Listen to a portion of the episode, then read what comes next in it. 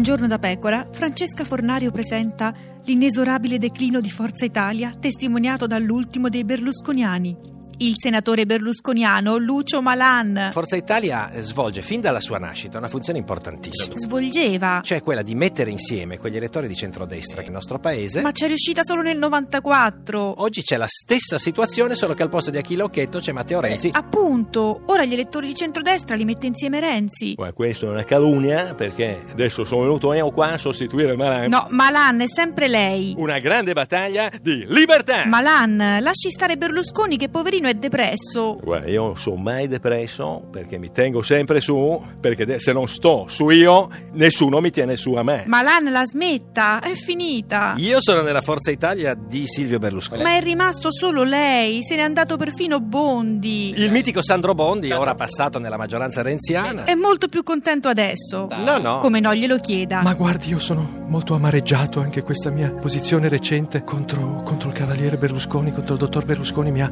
mi ha molto amareggiato, infatti penso che mi dissocierò io stesso dalle mie posizioni. Malan!